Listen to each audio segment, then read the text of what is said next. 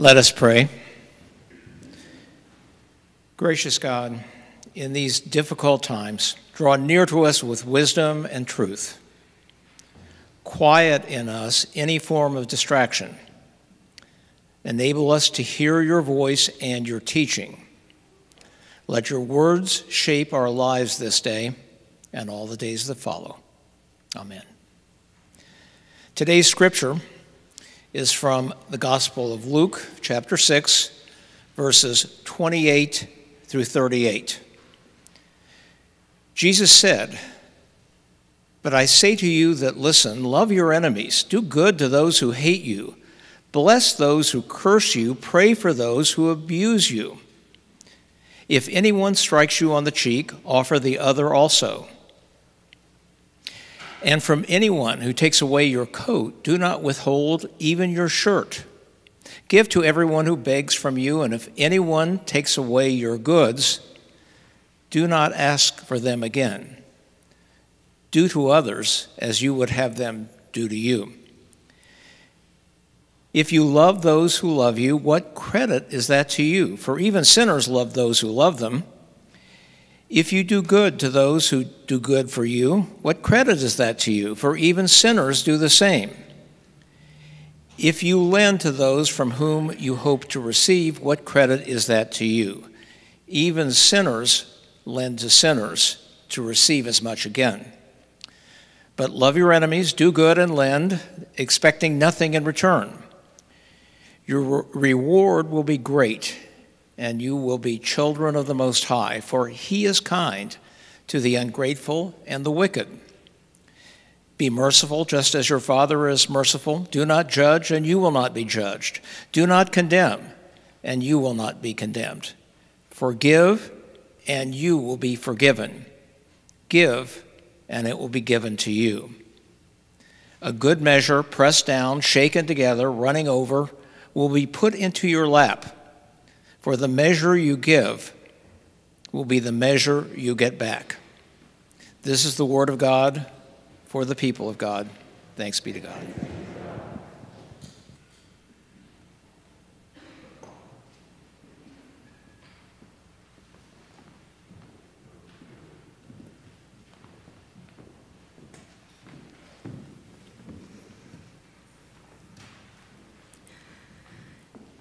Well, it has been a few weeks now, but you might remember that we recently wrapped up a sermon series, Things Jesus Never Said.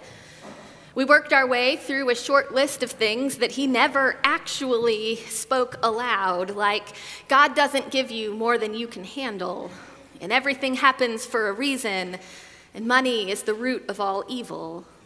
Other things like that, things that Jesus never said. Today's gospel lesson, though, is chock full of things that he did say, and honestly, many of them things we might find ourselves wishing he hadn't.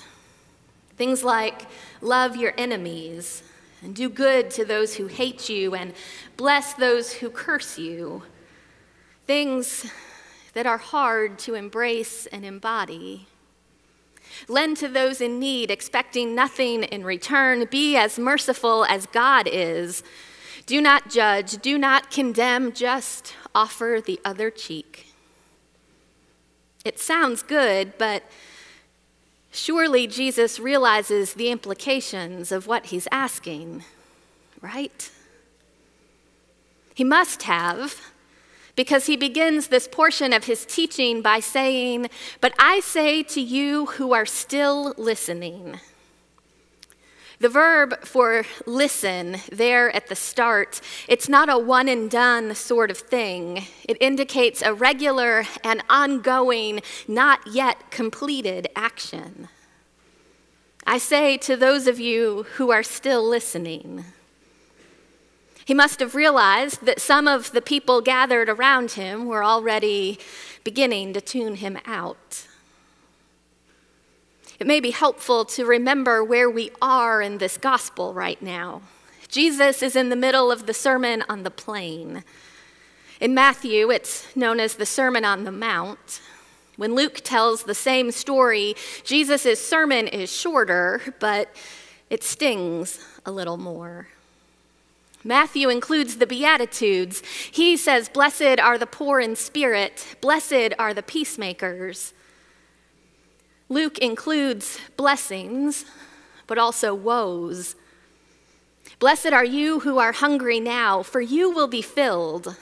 Blessed are you who weep now, for you will laugh. But woe to you who are full now, for you will be hungry. And woe to you who are laughing now, for you will mourn and weep. And then he says, Woe to you when all speak well of you, for that is what their ancestors did to false prophets. So, no wonder the next words he says are Now, to those of you who are still listening,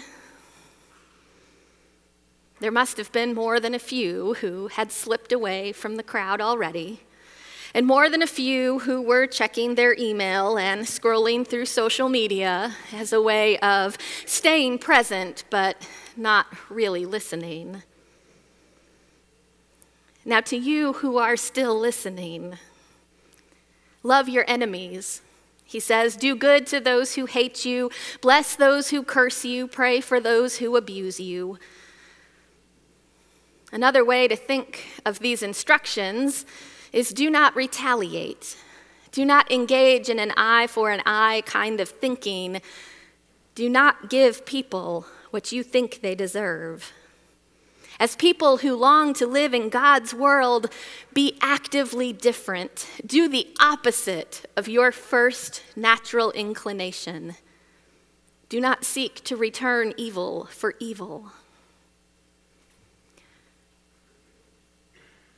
Now, moral and social responsibility requires us to pause for a moment here and acknowledge that the church has often misused these verses.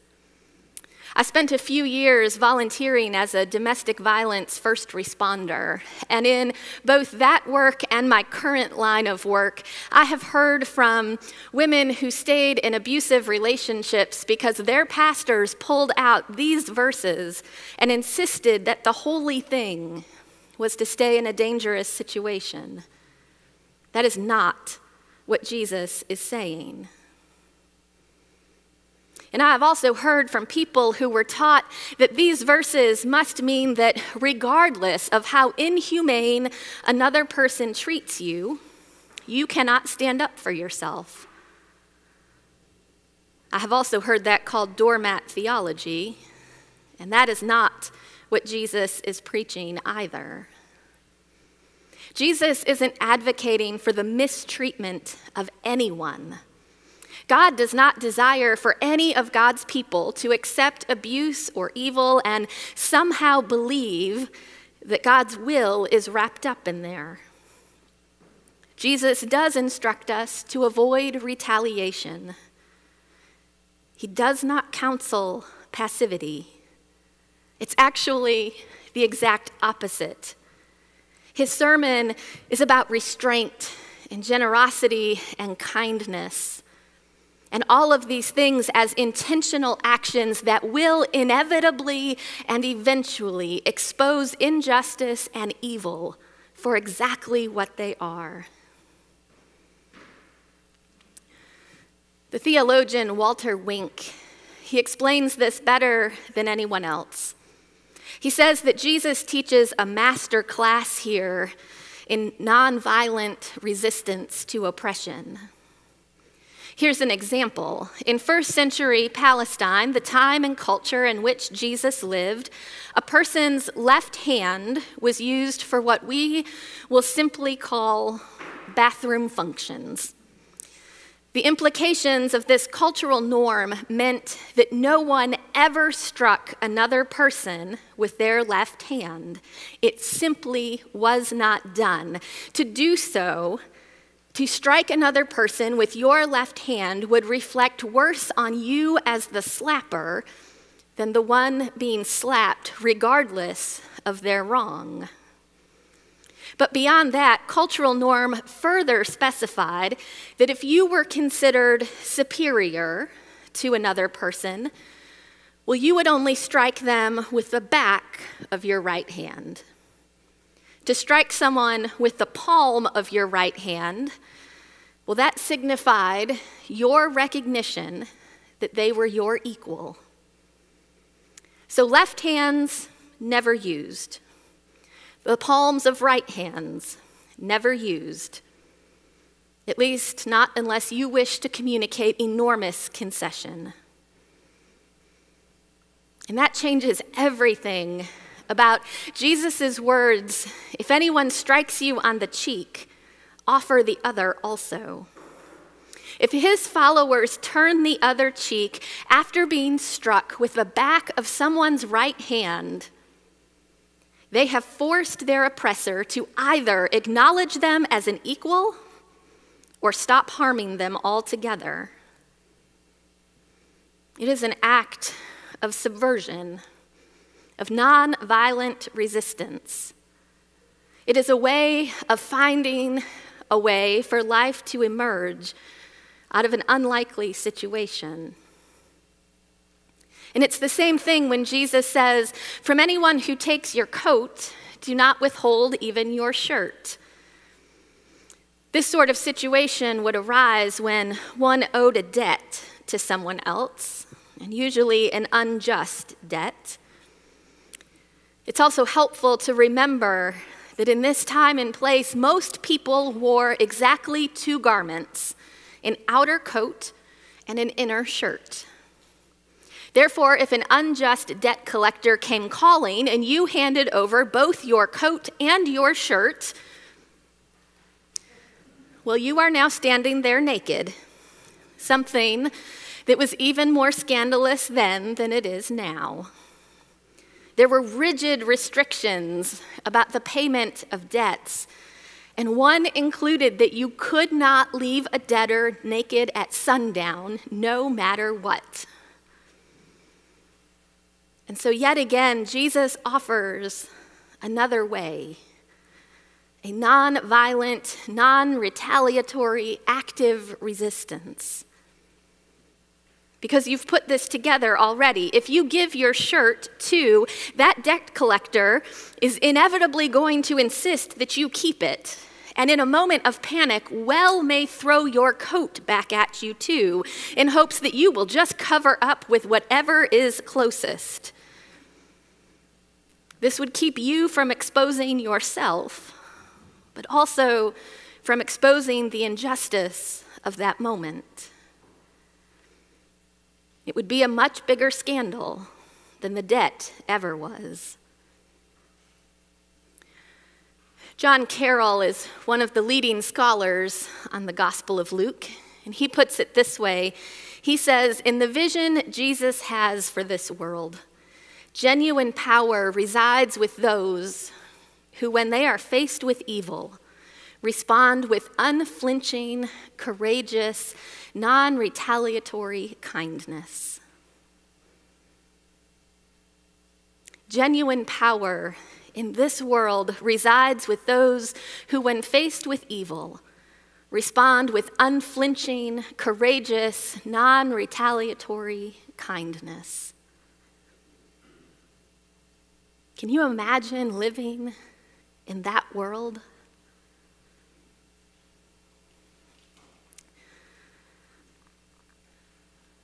Willie James Jennings, a theologian from Yale, well, he once reflected that to live in that way would make a dramatic difference in our interpersonal relationships. He said, Grace is living in the possibility of what does not yet exist. Grace means that you can actually look at another person, recognizing that there's not only things you don't like, there's things you hate.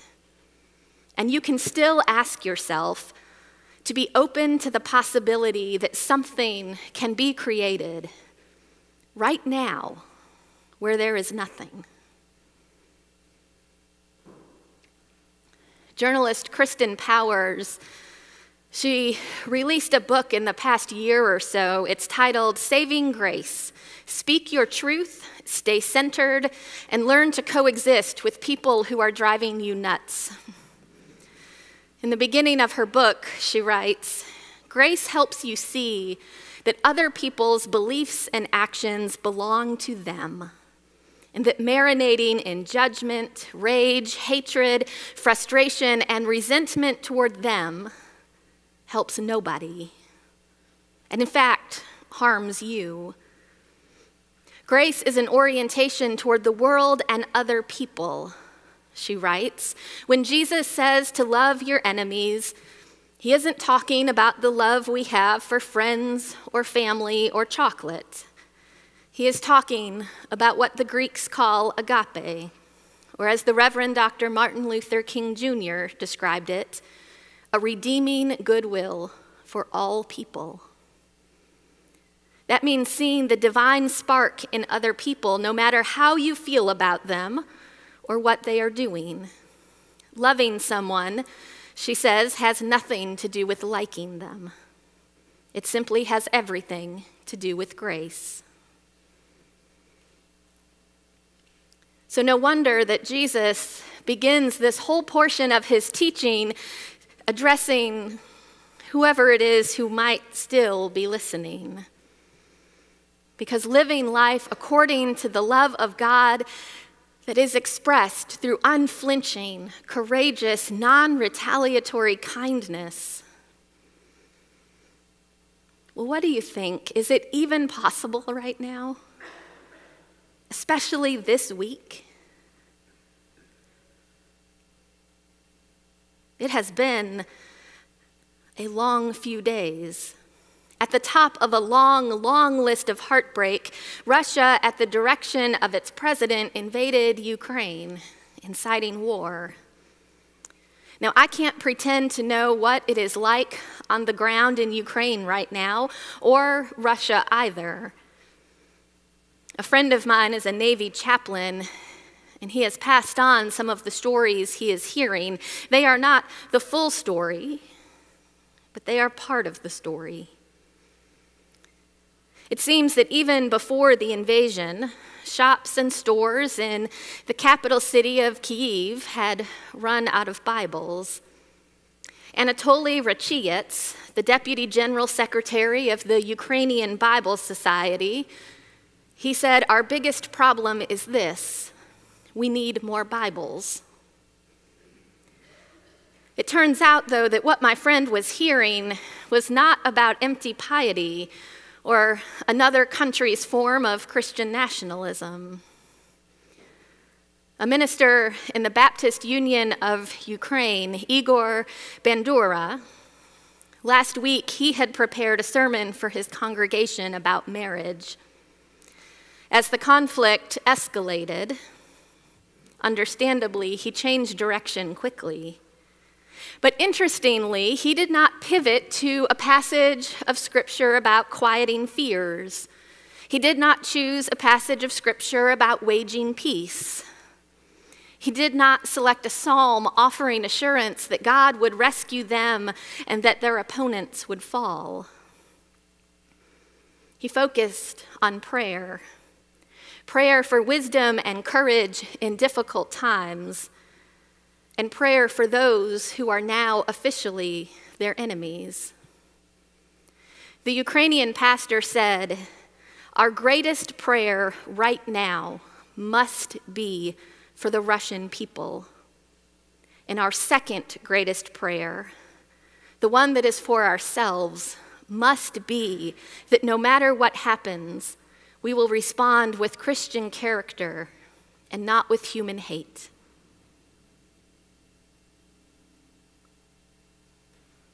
That is unflinching, courageous, non retaliatory kindness to the extreme.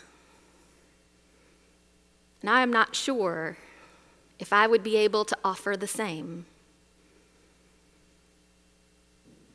Even still, Jesus says, Love your enemies, do good to those who hate you, bless those who curse you. And make no mistake, life would be easier if Jesus had not said those things, but he did. And not only did he say them, he lived them. He insisted that that is the way of life that God intends for us all. Because that is the way of life that contains the power to change everything. Unflinching, courageous, non retaliatory kindness.